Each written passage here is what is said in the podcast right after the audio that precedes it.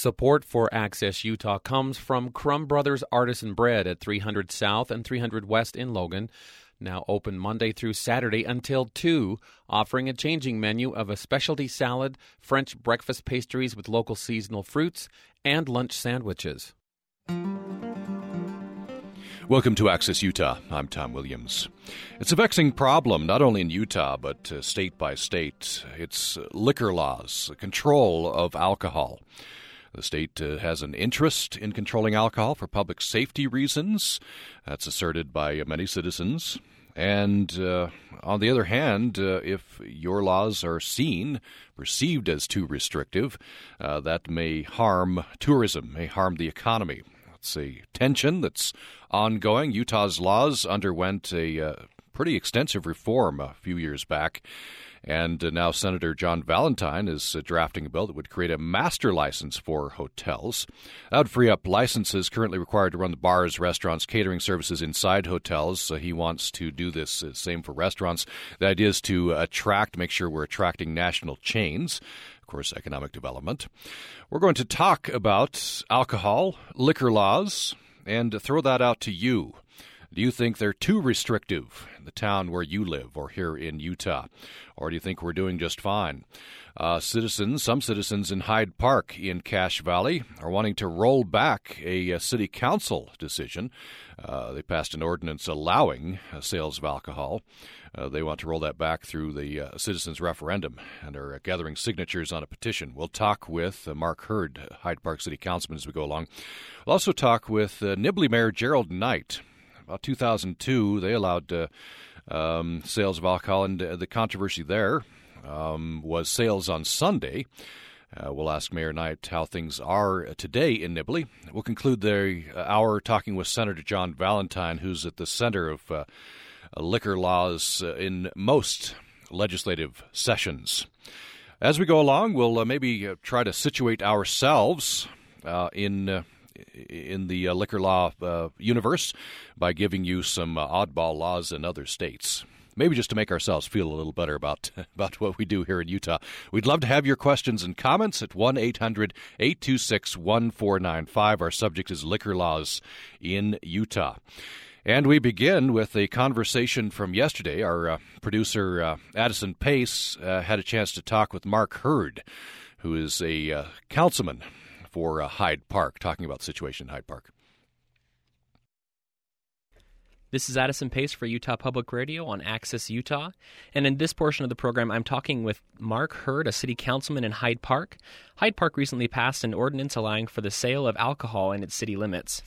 So, really quick, if you could just do me a favor, um, could you quickly preface for us or give us a quick summary of the ordinance that was proposed uh, and then end up going through later? Yeah, uh, well, the the alcohol licensing ordinance that was um, considered and ultimately uh, adopted by Hyde Park City was uh, first off brought uh, before us because until the passing of the ordinance, Hyde Park City did not allow for the sale of alcohol of any or the issuance of any class of alcohol license. And uh, the ordinance that was passed uh, established the the uh, regulations for issuing um, any class of license. It, uh, class A through Class D is defined by the state. Was there any um, specific uh, occurrence that brought this about, or was it just kind of a general feeling that kind of brought this to be, if that makes sense? Well, uh, I believe you're asking for why why it was that the city council was considering it in the first place. Yes. Um, and the uh, the mayor uh, brought it uh, bef- before the council um, at a request. Um, he'd been in contact with the local Maverick store and their their um, the owners and operators of that store, and they had requested, as they have many times in the past, that uh, the city change the ordinance to allow that so that they could obtain a um, Class A alcohol license, which would enable them to be able to uh, sell uh, beer off premise for off premise consumption. Okay, um, and then Could you discuss with me your concerns about this ordinance um, as it was proposed, and uh, maybe some of the things that you thought of um, as it was going through that caused you to have your feelings towards it?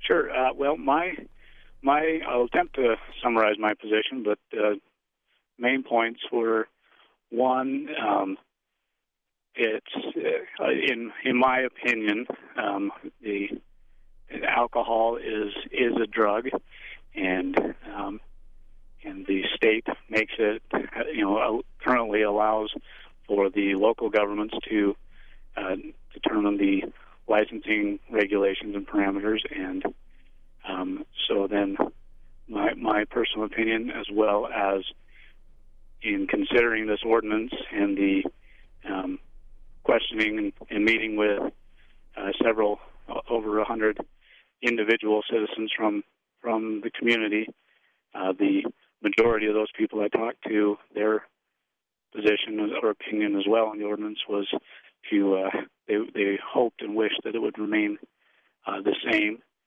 Um, to summarize a lot of their comments, I think is well stated in in saying that for their their attraction and their reason for living in Hyde Park was based on its um, you know, the community and the family feel, and their attraction wasn't isn't based on the you know shopping centers and the um, you know the, the, again the main attraction just being their family oriented environment. Okay. Um, and there should mention also that in in looking into the ordinance and considering the issue, um, I discussed with um, with the health department, their the, the Bear River Health Department here, their position on uh, what's called alcohol density, more or less, you know, just how the uh, more available um, alcohol is, the the associated increase in what is called social debris, or or the negative effects um, from um, abuse that occurs when consuming alcohol. It's not based on you know just the normal consumption, but that's a category, or that's a, the social debris is a categorization of the abuse of, of the drug. Okay, thank you. So, just kind of to summarize what you stated, it was kind of people in Hyde Park moved to Hyde Park because of how it was, and so changing it is going to affect the community in ways that weren't expected originally. That you said that, especially with what the health department you talked to, also changing this is putting out the more opportunity for uh, the danger with, as you said, as it being a drug, correct? Yes, yeah, and that that is in relation to the um, uh, comments or opinions of those in favor of changing the ordinance, and that the city could really benefit from the revenue generated um, from the increased sales tax um, if alcohol sales were allowed.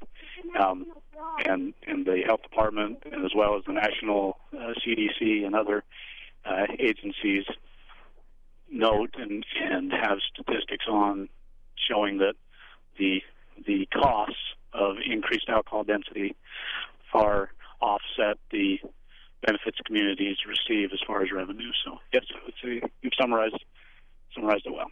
Okay. Um, and then I had one more question for you. I know that you were pretty busy tonight, and we're grateful for uh, the time you have given us. Sure. Um, I appreciate you um, inviting me to be on. Hey, it's no problem. We're really excited. Um, and then also, I wanted to also ask you about. You told me earlier. You mentioned that there was kind of a movement or initiative being signed by citizens um, towards. Uh, now, I don't know if this would be to overcome the ordinance, or do you know what I'm talking about with this? Uh, yes. Yeah. Um, and I can attempt to summarize the, the uh, actions that have been taken. But um, there was a citizens initiative where they uh, a a group of of Hyde Park citizens have um, gone through the process of uh, formulating an official petition and then going around to the community and receiving signatures uh, to that petition and the last I've heard, they have submitted um, over 500 names, uh, signatures on those petitions, and it's in the hands of the county at this point. And they are going through the process of certifying those all those signatures that they qualify as uh, valid Hyde Park citizen signatures, and part of that criteria is that uh, they, I believe, that the signatures have to come from Hyde Park citizens that voted in the 2008 um, election. So once that uh, the county has has verified that, then the next action would be that the um, the referendum, I believe it's called, would be put on the ballot.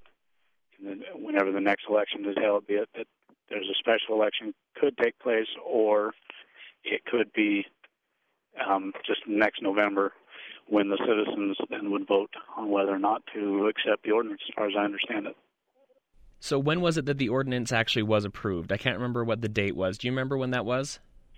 Uh, yes, October 10th was the night that the city council that we met and held a public hearing um, on whether you know to receive input from the citizenry on on the ordinance and whether or not the city council should um, pass the ordinance or what you know just to receive input.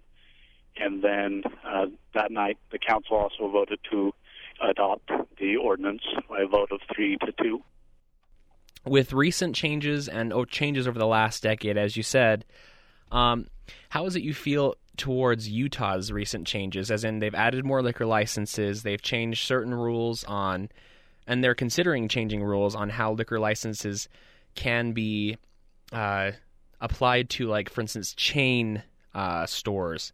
So, like, uh, Chili's would be able to apply for one corporate uh, license rather than applying individual uh, for their individual restaurants. So, how is it you feel about Utah's overall changes that they've been having, from what you understand uh, about them, and also from where you sit in Hyde Park?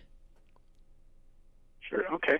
Um, well, as as you mentioned, you know, with the the recent trend, at least at the state level, to um, well, I believe statewide as well in the local governments, but to uh, are going to, I guess, what you would call um, relaxing the regulations on licensing. Um, you know, as as far as it relates to the government doing, you know, as as it ought to or in its proper realm, um, I believe it ought to be at least a reflection of what the majority will of the people is, um, and perhaps we are trending in that direction. But ultimately, I hope the the state at that the state government level they would uh, recognize the value and, and its appropriateness to um, again allow the local governments, local entities to um, ultimately make the determination on um, the le- number of licensing or the level of li- alcohol licensing that uh, is available and allowed in in those areas.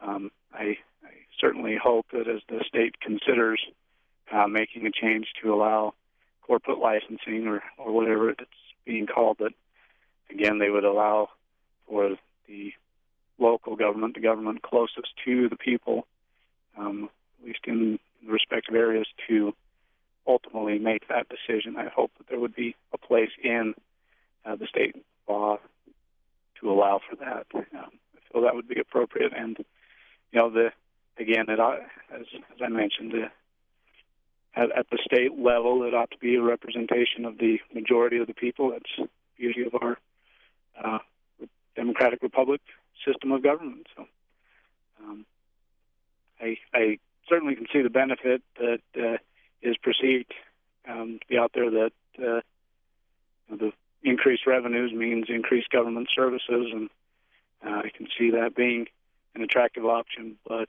um, I certainly would hope that um, our government would trend in the direction of making laws and, and ordinances at the local level that protect and, and preserve the important things in our communities, protecting the important things like our families and and uh, you know, the what the values of the citizens are, rather than simply focusing on what brings in more revenue. Okay, thank you. I do not believe that this. Now, I don't. I haven't completely read the proposal or anything like that, but from what I understand, I believe it would not um, influence any individual uh, local government, as in like a city, would be required to allow them in. But I, that's what I understand. I, I could be completely wrong, though. I need to look into that. sure, um, and, and I intend to as well. I, I'm grateful for your comments. Is there anything that you have on your mind about it that you'd like to discuss? Uh, you know, I think we've we've covered covered it well in your questions. Again, I appreciate the opportunity and the invitation to uh, be on your show. Hey, no problem. Thanks again. Have a yep. good evening. You too. That's our uh, associate producer uh, Addison Pace. He talked uh, yesterday with Mark Hurd, Hyde Park City Councilman. It's a controversy in Hyde Park. Uh, citizens there uh, are getting together an initiative uh, to vote on that ordinance, which recently allowed alcohol sales in in Hyde Park. We're going to continue this discussion. We'll be talking about uh, weird alcohol laws in other states, trying to situate ourselves in the, the, I think we are sort of in the middle on this. And uh, we'll talk later in the hour with State Senator uh, Val, uh, John Valentine. Uh, he wants to, uh, for the legislature to pass a law to free up liquor licenses for states' hotels and restaurants. We'll talk about perceptions of alcohol control. Does that affect the economy in your town? Uh, should we have uh, these blue laws legislating morality? And who should decide? That's the whole controversy in Hyde Park. When we come back from a brief break, I'll have a correction from uh, a Hyde Park listener, and we'll be talking with Nibley Mayor uh, Gerald Knight following break. Next time on the Putumayo World Music Hour, we'll highlight guitarists around the world from Latin America, Africa, Australia, and Japan.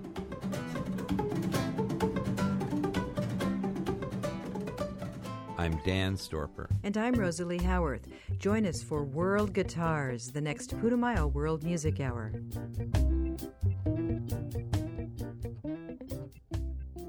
Friday night at 10 on Utah Public Radio. Support for Access Utah comes from the Utah Humanities Council, enriching cultural, intellectual, and civic life by providing opportunities for all Utahns to explore life's most engaging questions and the wonders of the human experience. You're listening to Access Utah. I'm Tom Williams. We're talking about alcohol in Utah, liquor laws. There is a tension in Utah, as there is in a lot of states. A, a sizable uh, portion of the community are teetotalers. Uh, there's a long history in Utah of blue laws, uh, helping uh, good Christians to remain so. That's the history of blue laws. Um, and it's not only Utah, it's uh, across the Bible Belt and in many other states. And uh, Utah is not alone in having weird liquor laws. For example, just to help us feel a little better about ourselves, in Hawaii, uh, this is very confusing to some tourists. Um, you uh, perhaps are picking up a drink at the bar for uh, your companion. And the law says that you must, uh, the bartender must ask, who is the other drink for? you must point to them, and that person must not currently have a drink. So that's uh, one of the one of the laws in Colorado, for example. Um, you may not ride a horse while intoxicated. Uh, that's from oddballdaily.com. And uh, they go on to say, you might think that's, well, that's, that's uh, understandable, but in Pennsylvania, uh, there was a recent ruling that says you can ride a horse while intoxicated. Just make us a little, feel a little better about the, our Zion Curtain and some other complex uh, Utah laws. Uh, to follow up on the conversation Addison had with Mark Mike, Mark Hurd, Hyde Park City Councilman, they passed an ordinance there recently allowing alcohol sales. And I characterize the uh, citizens' petition as uh, wanting to roll that back. Here is what Brian in Hyde Park says The citizens' initiative in Hyde Park is not to roll back the Hyde Park uh, Council's decision, as you stated in the opening of the program. Yes, there are those who would like to see no alcohol sold in Hyde Park, but for most of us who signed it, the initiative is to put this to a citizen vote. The concern was that a major decision like this should not be decided by just a few people on the council, but by all the citizens of our city. No matter the outcome, it will be a vote by the citizens. So, our thanks to Brian of Hyde Park for that uh, clarification. If you live in Hyde Park, we'd love to hear your position on this. Uh, anywhere in Utah, love to hear uh, how al- alcohol laws affect you, for good or ill, and what should Utah's uh, liquor laws look like? Should there be further reform following the reforms that Governor Huntsman uh, put forward a couple of years back, or do you like the laws the way they are, or do you know any weird laws in other states or in Utah that? Uh, sort of tickle your fancy, or perhaps have got you up in arms. The number is 1 800 826 1495. 1 800 826 1495. We bring in uh, Nibley Mayor Gerald Knight. First of all, welcome to the program. Thank you. Appreciate it, Tom. Uh, appreciate you coming back to, to Access Utah. Uh, first of all, a reaction to the to the Hyde Park controversy. I know Nibley went through something similar uh, several years back. Uh, well, as far as what Hyde Park does, I think that's up to the residents and the uh, council there. And so I hate to weigh in and say, you know, they should be doing this or should be doing that. Uh, our situation was uh, a little bit unique, and uh, we dealt with that the best way we felt that the residents of Nibley would like us to deal with it. So, mm. so the uh, as I remember it, and you helped me remember before we went on air. I just had a vague memory that there was a controversy in Nibley. This was 2002, I believe, so uh, about uh, 10 years back. Yes, in fact, uh, well, the Maverick actually came in around 2006. Uh, so prior to the Maverick coming in, uh, and I wasn't involved with city government at the time, but our council and uh, mayor and manager decided that we needed to have liquor control and a liquor control ordinance, and so they adopted uh, the state's uh, Utah Alcohol Beverage Control Act as part of our ordinance. Uh, in 2002. Mm-hmm. And I am assuming, but I do not believe that was anticipating any uh, pressing uh, request, but just in anticipation of future requests that could happen with, uh, you know, as we get commercial and restaurants and so forth that may come into the city. So they were just being a little forward thinking. And uh, I believe, as you uh, stated to me, uh, then the Maverick did come in. Yes. And the Maverick, I believe, came to the, the you as mayor, the city council, saying, uh, what about uh, sales of beer on Sunday? Well, what had happened is they came in and applied for their license and got it. And uh, then sometime later, they came back and said, hey, by the way, uh, we believe that most of the rest of the county does not allow sales of alcohol on Sunday. Your ordinance does not preclude those sales.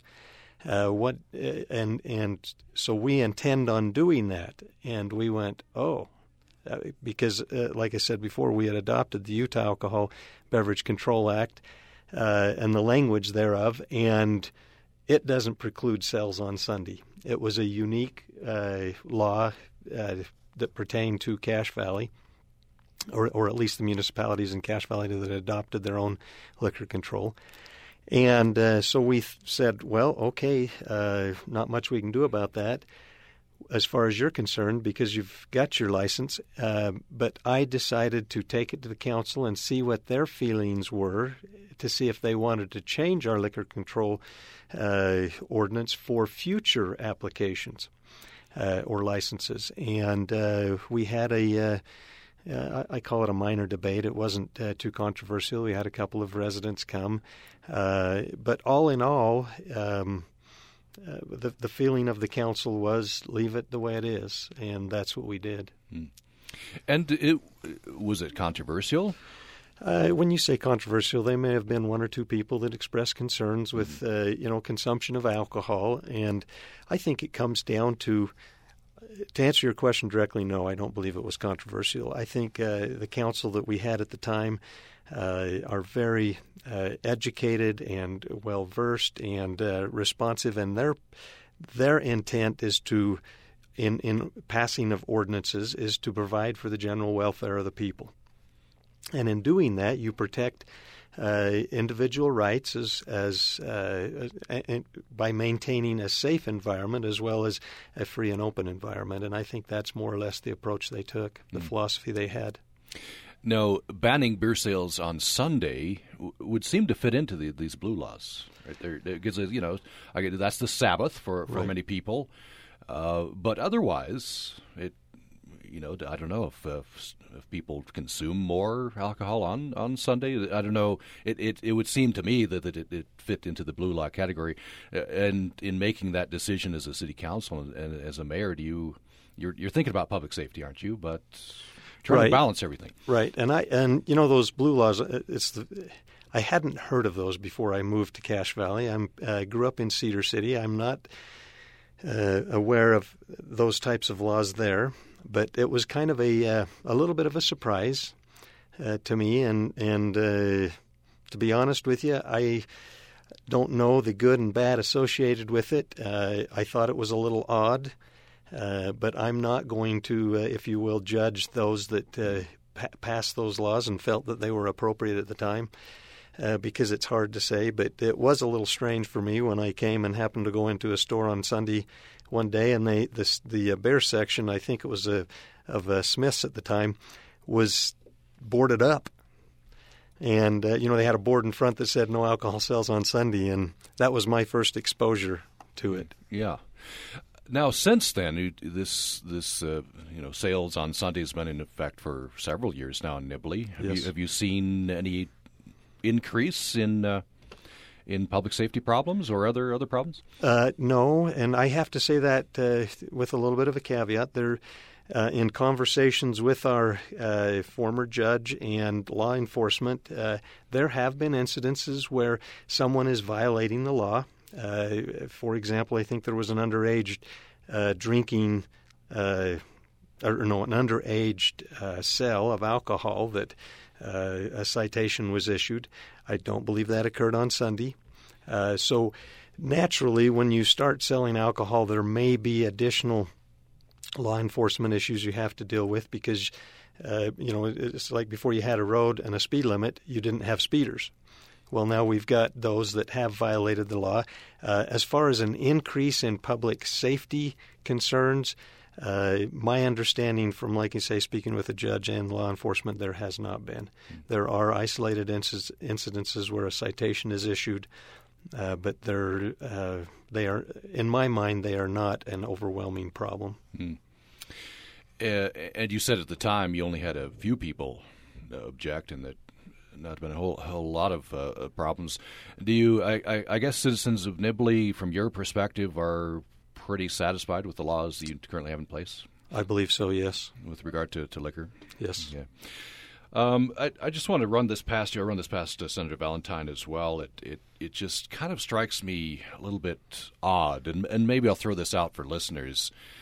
Um, totally understand the state has an, an interest in uh, in regulating uh, alcohol, but in a state where perhaps a majority are teetotalers, and on a in a town like Nibley, where majority are teetotalers, uh, it's just something to throw out there that the teetotalers, in effect, are dictating to to those who consume alcohol how and when and and, and what they should do.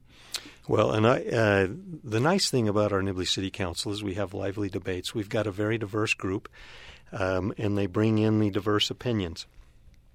And uh, again, I think our emphasis is on the uh, providing for the general welfare of the uh, community, and in doing that, uh, you know, laws allow for the sale and consumption of alcohol.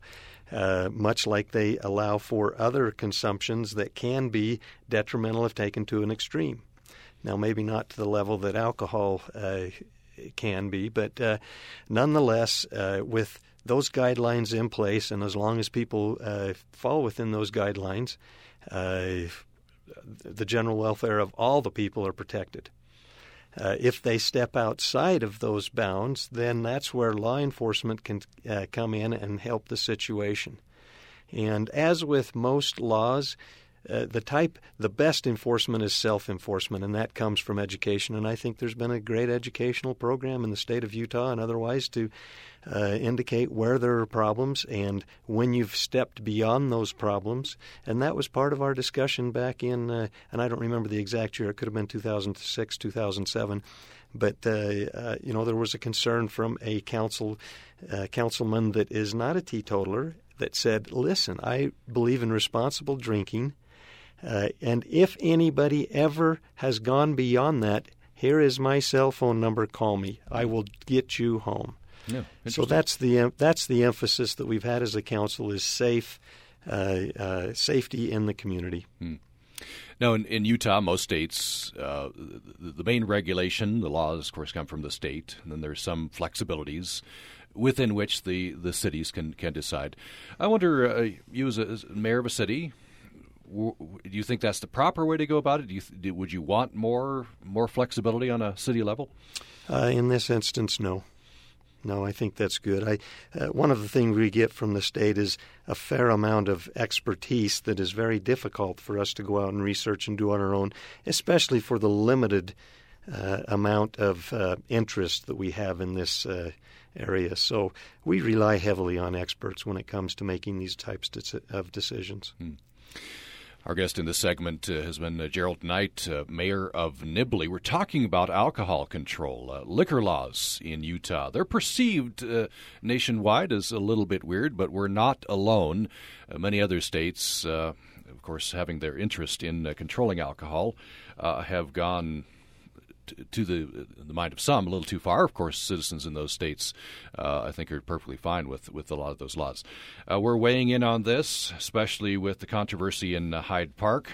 They have a citizens initiative. Uh, they want to vote on uh, an ordinance that was recently passed allowing alcohol sales in that city. Nibley has had beer sales on Sunday for several years now, and uh, apparently uh, things are going well there. We're going to be talking in the next segment with Senator John Valentine uh, who is proposing a law which would free up dozens of liquor licenses in the state's hotels. The idea here is to attract national chains of hotels and restaurants. We're going to continue this discussion following a brief break. Uh, as we go to break, here are uh, another couple of uh, strange liquor laws in other states, just to kind of help you uh, feel a little better about Utah's laws. In Arizona, for example, you can pull up to a little window, order a six pack of beer, pay, and drive off. So drive through sales in uh, Arizona. And in Washington, D.C., uh, liquor stores have to be closed on Sundays unless it's Christmas Eve or New Year's Eve, uh, happen to fall on uh, Sunday. Just a couple of examples. That's uh, Those are both from uh, oddball.com. We'll talk with Senator John Valentine about liquor in Utah and his proposals coming up following a brief break. Support for Utah Public Radio is provided by Messina Wildlife Management, manufacturer of organic animal repellents under the Animal Stopper name. Retailer location and other information is at stopanimal.damage.com. This is folk singer Michael Johnathan inviting you to tune in to the next Wood Songs broadcast.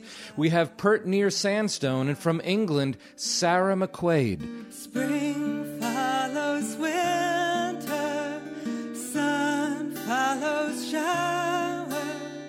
It's music and conversation on the next broadcast of the WoodSongs, Old Time Radio. That's Friday night at 11 on Utah Public Radio.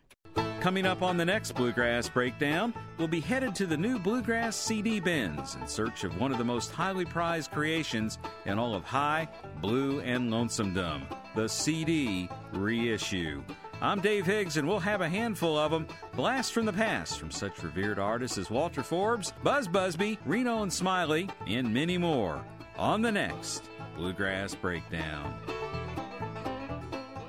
Saturday night at 10 on Utah Public Radio. Did you know that students retain content from an informational text better than they do when the information is embedded in a story? Did you know that when students are rewarded for reading across a wide range of genres of texts, it has a positive impact on their attitude toward reading? When young children are given a choice of books to receive as a gift, they often favor informational books. Did You Know That is made possible by the USU Emma Eccles Jones College of Education and Human Services. More at cehs.usu.edu.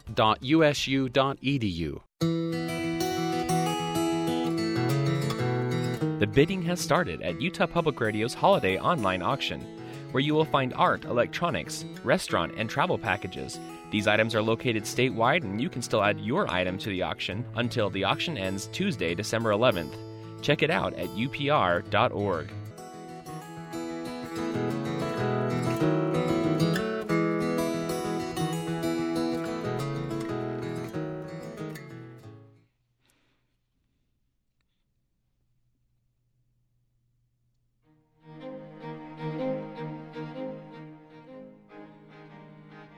You're listening to Access Utah. I'm Tom Williams. Uh, glad you're with me today.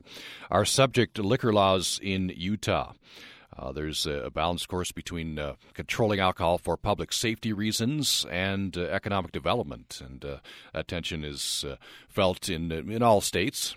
Different ways that states control alcohol. Utah recently went through a major revision of its liquor laws a couple of years ago and there are more changes being proposed. Uh, one by uh, State Senator John Valentine. Uh, he'd like to free up dozens of liquor licenses uh, using the state's hotels.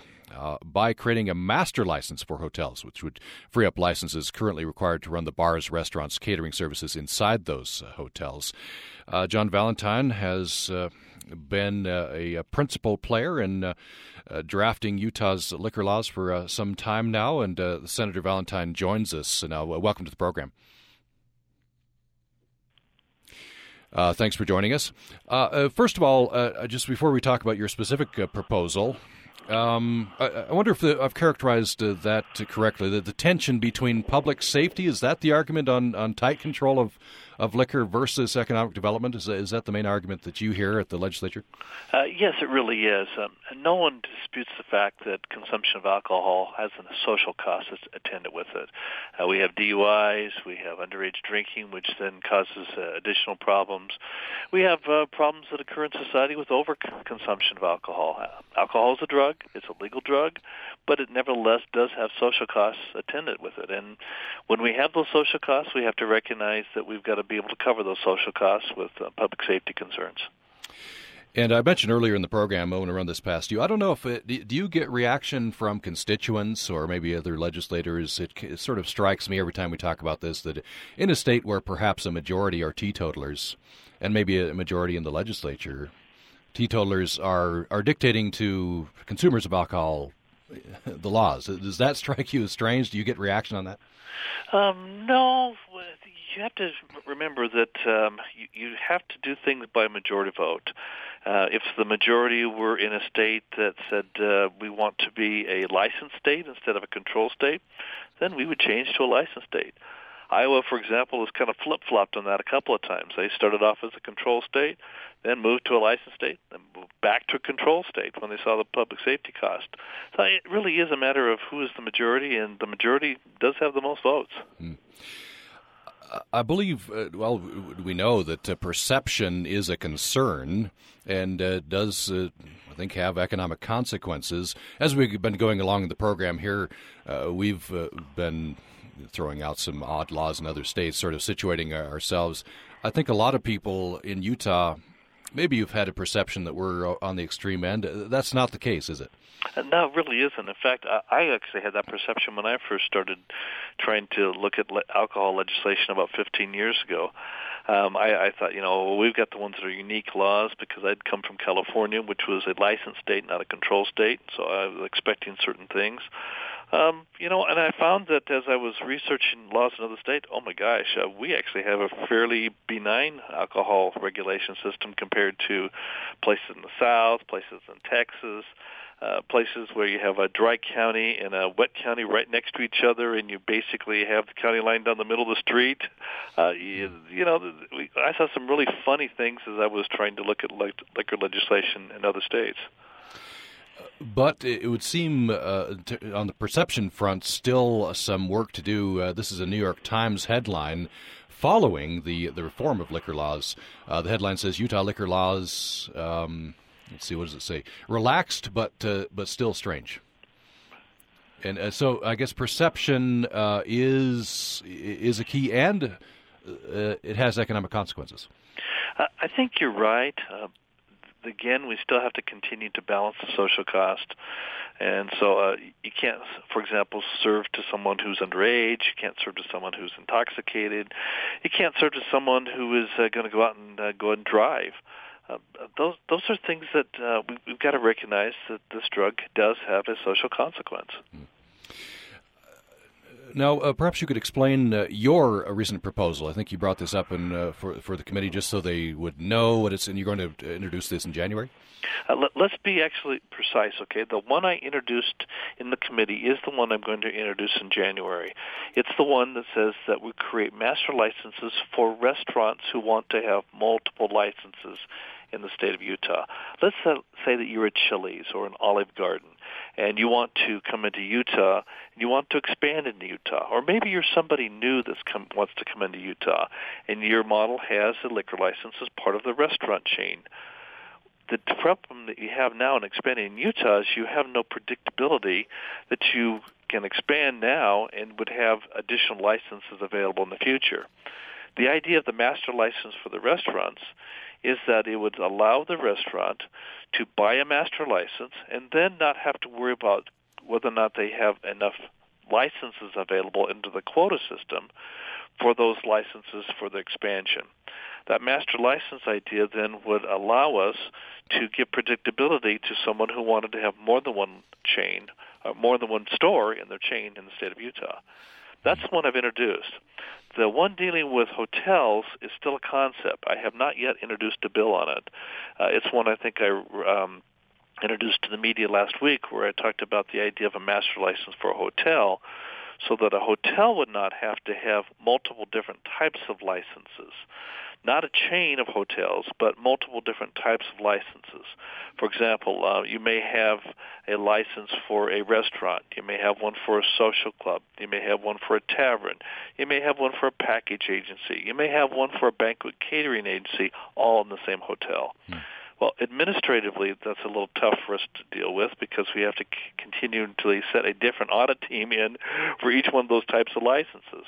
Uh, it appeared to me to just be a lot cleaner if we had one master license for a hotel, and then the hotel could have as sub licenses its various different functions. Hmm.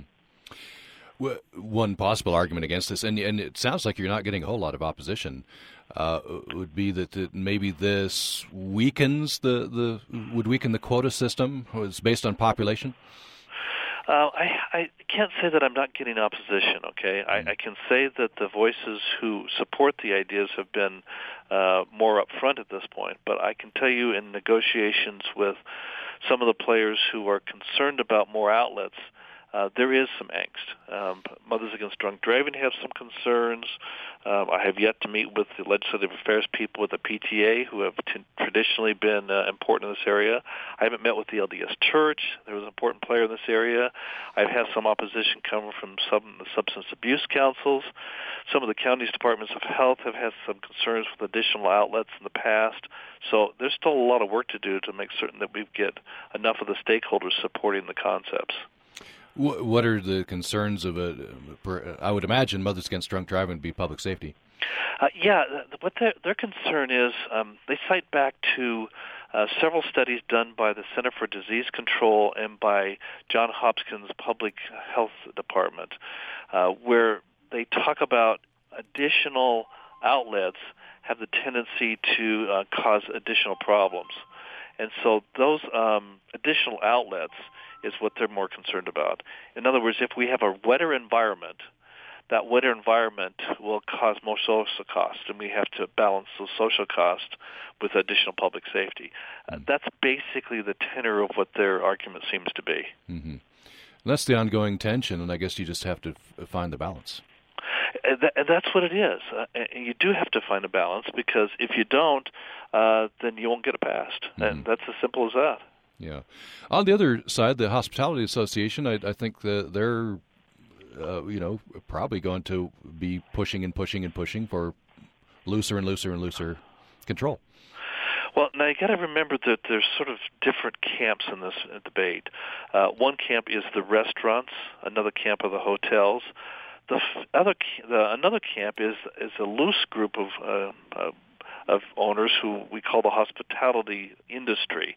The hospitality industry are social clubs. Um, sometimes fine dining clubs are in that uh, industry. Sometimes it's the bars. Um, and so that's a fairly looser group.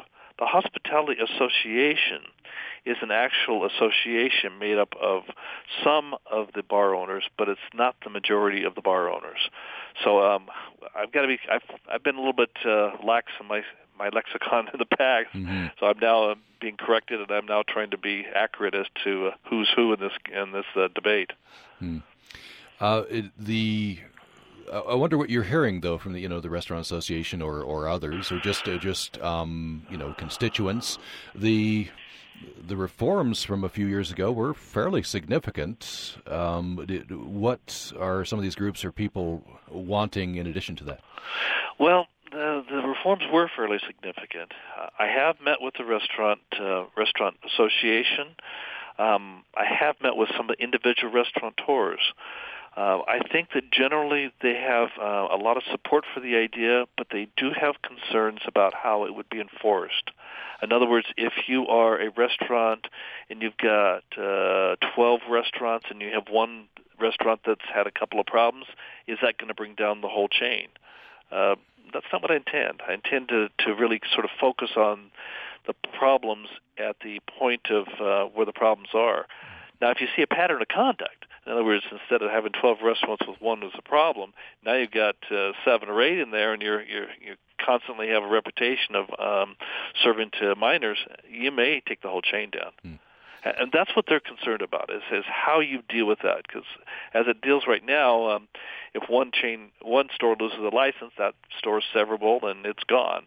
Uh, if you have a master license, then you could have problems with um, uh, a pattern of conduct taking the whole chain down and that's what I think it should be. Hmm. Uh, by the way, I've I've been positing an assumption. I think a lot of us have with just the perceptions you have economic consequences. I don't know if uh, any organizations come to you with uh, and actually quantified that. Uh, they really haven't quantified it.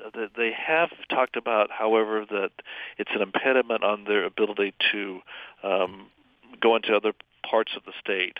Uh, let's say you have a concept that's working well in Salt Lake County and you want to move it down to Utah County or up to Davis County or down to Washington County or up to Cache County because uh, you feel like it would be successful in those other areas. Uh, you may have a, a barrier to be able to expand because the licenses may not be available. Now, we tried to solve some of that during the special session by adding 50 additional new restaurant licenses and that has taken uh, some of the pressure off uh, momentarily. But the master license concept is an attempt to do a long-term fix. Hmm. Uh, I wonder if there are beyond what you uh, are proposing or are likely to propose, perhaps may propose in the next uh, session. Are there other uh, ongoing changes that you would like to see? Uh, in laws generally, or liquor laws? liquor laws first, and then yeah, anything else you'd like to mention? Well, um, there's always areas that I have uh, concerned about. Um, I have concerned about how we enforce some of our public safety side. Uh, for example, we've had a long-standing um, rule in Utah that a person who is an alcohol restricted person should not be able to be served alcohol. Now, what do I mean by an alcohol restricted person? Well, that's a person who is on probation or parole by the courts or by the um, Department of Corrections, um, and they have an alcohol restriction as a condition of probation. It's a fairly common restriction whenever you had an alcohol related offense that you're going to have an alcohol restriction. Uh, that person cannot legally buy alcohol and yet when they walk into a grocery store or when they walk into a bar or into a restaurant, um, the restaurateur, the store owner, the bar owner, they have no way of knowing.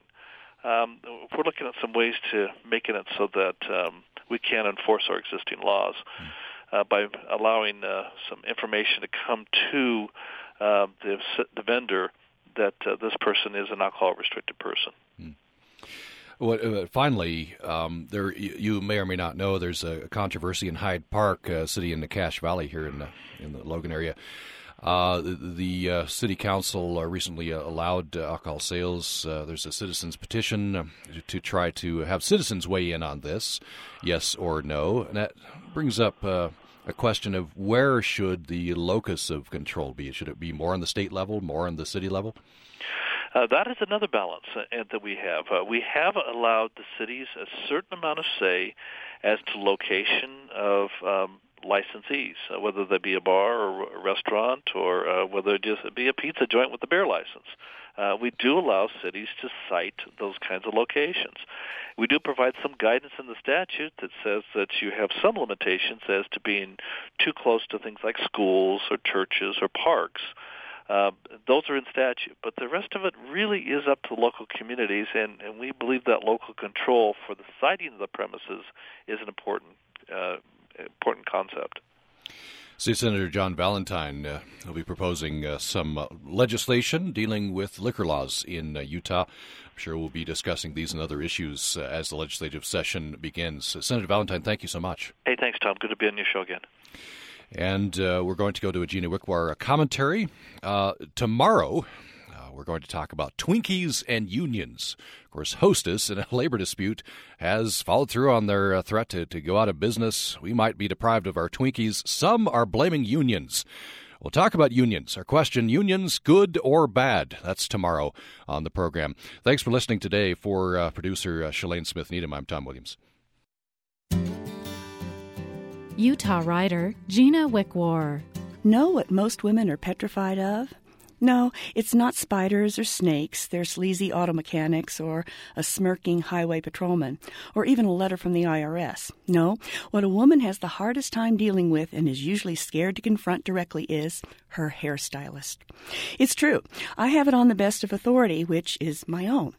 I spent the last five years of a 10 year relationship with a hairstylist who always used hairspray even though it made me sneeze, never remembered what shade he'd applied the last time he colored my hair, always forgot to blow away the hairs on my neck after a cut, and never even pretended to listen whenever I attempted to tell him about a, a new style I wanted to try. Eventually, all his other clientele deserted him for friendlier salons, but I persevered out of guilt. One day, however, he left his scissors at home and had to borrow a pair from a colleague. That was the last straw. I did leave him. I wish I could say I never looked back but it's not true. I was haunted, thinking how much I had hurt his feelings. It all could have been avoided, I rationalized, wringing my hands, if I had just had the courage to sit down with him to explain that I hated hairspray, hated his not knowing what hair coloring I wanted, hated his not listening to me when I wanted a different cut. But I had been a coward, like so many other women. Funny thing about this is that most women are braver than a mother bear separated from her cubs. We'll charge into the principal's office and demand our child be moved to a better class. We'll spit in the eye of the meter maid who gives us a ticket. We'll confront the poor person who steps in front of us in the grocery line. We'll hound a clerk until she finds the rain check. And we'll stop at nothing to avenge a perceived slight to our spouse. But dress down a hairstylist? The problem is very basic. Your hairdresser has control over your life. He or she can make or break you. Want to look great for the upcoming awards banquet? If you've gotten on the bad side of Monsieur Pierre or Mimi, she of the red haired spike job, you can wind up going to the dinner affair looking like Phyllis Diller. Getting on the bad side of Kimberly, the purple and orange haired lovely, could mean you'll have yourself a head full of green hair just in time for the boss's retirement party. Or you could find yourself with hair so short your grandkids call you grandpa. Oh, it does happen. Hairstylists have a way of getting their revenge, and most women know this. As a result, they tiptoe around their stylist, hinting in a soft whisper that perhaps Jules, a little longer on this side this time. Snip, snip, snip, snip. The gentle hint obviously didn't work because now half your scalp is showing. Or, could you please not highlight it as much in front this time, McGill, darling? This pathetic plea results in a three hour wait with your scalp wrapped in aluminum and you look like Andy Warhol. While most of us appreciate our hairstylists, we definitely need to come to grips with our irrational fears about them and tell them straight up what we want and demand they follow our orders. Unfortunately, the holiday season is now upon us, and I'm sort of betting the women I know, including me, will put off that little conversation with our hairstylist until, say, hmm, sometime after Groundhog Day. Care to take me up on that bet? This is Gina Wickwar.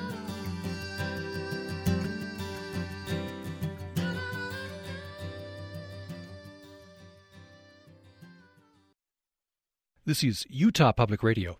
KUSR HD1 89.5 Logan, KUSK HD1 88.5 Vernal, KUSL HD1 89.3 Richfield, KUST HD1 88.7 Moab, and KUSU FM HD1 91.5, Logan.